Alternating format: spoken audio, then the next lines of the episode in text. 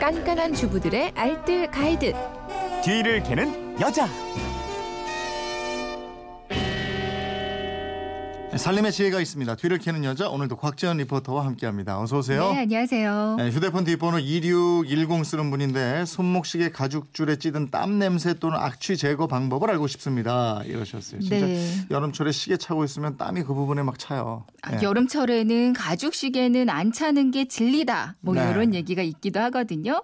관리만 잘해주면 멋지게 착용할 수 있지만 다른 소재들에 비해서 수분 때문에 손상되고 변색되기가 아주 쉽습니다. 음. 이 땀에 쩔어버리면 줄이 막 갈라지고요. 눅눅하고 좀 냄새까지 심해지거든요. 네. 착용할 때 주의할 점이 있을까요? 여름철에 가죽시계 착용하게 되신다면 가능한 차는 시간을 좀 짧게 하시는 게 좋아요. 음. 착용할 때는 평소보다 한 칸 정도는 주로 좀 느슨하게 차는 게 네. 좋겠고요.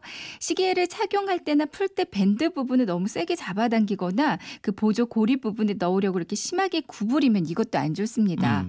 그리고 시계가 땀에 많이 젖었다 싶으면 그 다음 날은 바로 그 착용하지 않는 게 좋고요. 하루 정도는 바짝 그늘에서 말려주세요. 음. 손 씻을 때는 최대한 시계줄에 물이 안 닿게 해주시고요. 그리고 시계 착용한 상태에서 향수 뿌리는 것도 좋지 않습니다. 아, 냄새가 심하게 난다. 이러면 어떻게 합니까? 이렇게 한번 해보세요. 먼저 면봉을 이용해서 시계 곳곳에 있는 먼지나 오염물질들을 좀 깨끗하게 제거하고요. 네. 그리고 윤 같은 마른 헝겊 있죠. 음. 여기다가 레몬즙이나 식초를 조금 묻히고 깨끗하게 닦아줍니다. 네. 그리고 잘 말린 다음에 이제 이 단계예요.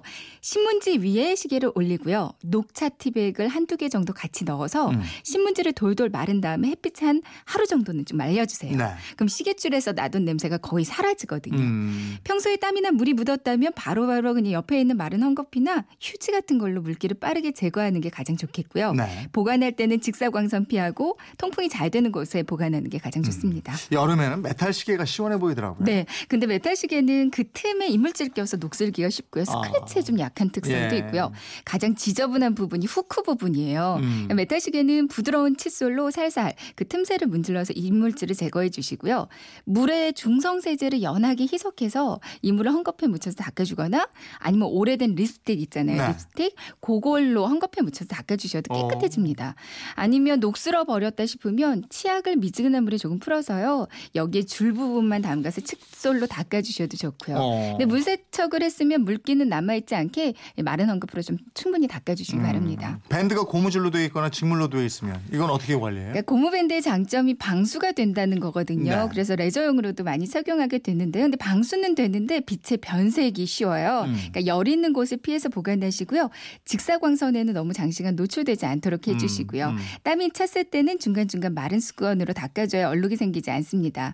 그리고 직물은 흡수력이 좀 좋거든요. 네. 그만큼 땀을 잘 흡수합니다. 그러니까 대부분 시계랑 이렇게 분리가 되니까요. 분리시킨 뒤에 미지근한 물에 중성세제를 풀어서 세척하고요. 헹굴 때는 마지막에 식초물을 살짝 헹궈주시면 좋습니다. 음. 그리고 통풍 잘 되는 그늘에서 말려주시면 보송보송하고 냄새 안 나는 시계를 착용하실 수 있을 거예요. 네, 알겠습니다. 지금까지 뒤를 캐는 여자 곽지연 리포터였습니다. 고맙습니다. 네, 고맙습니다.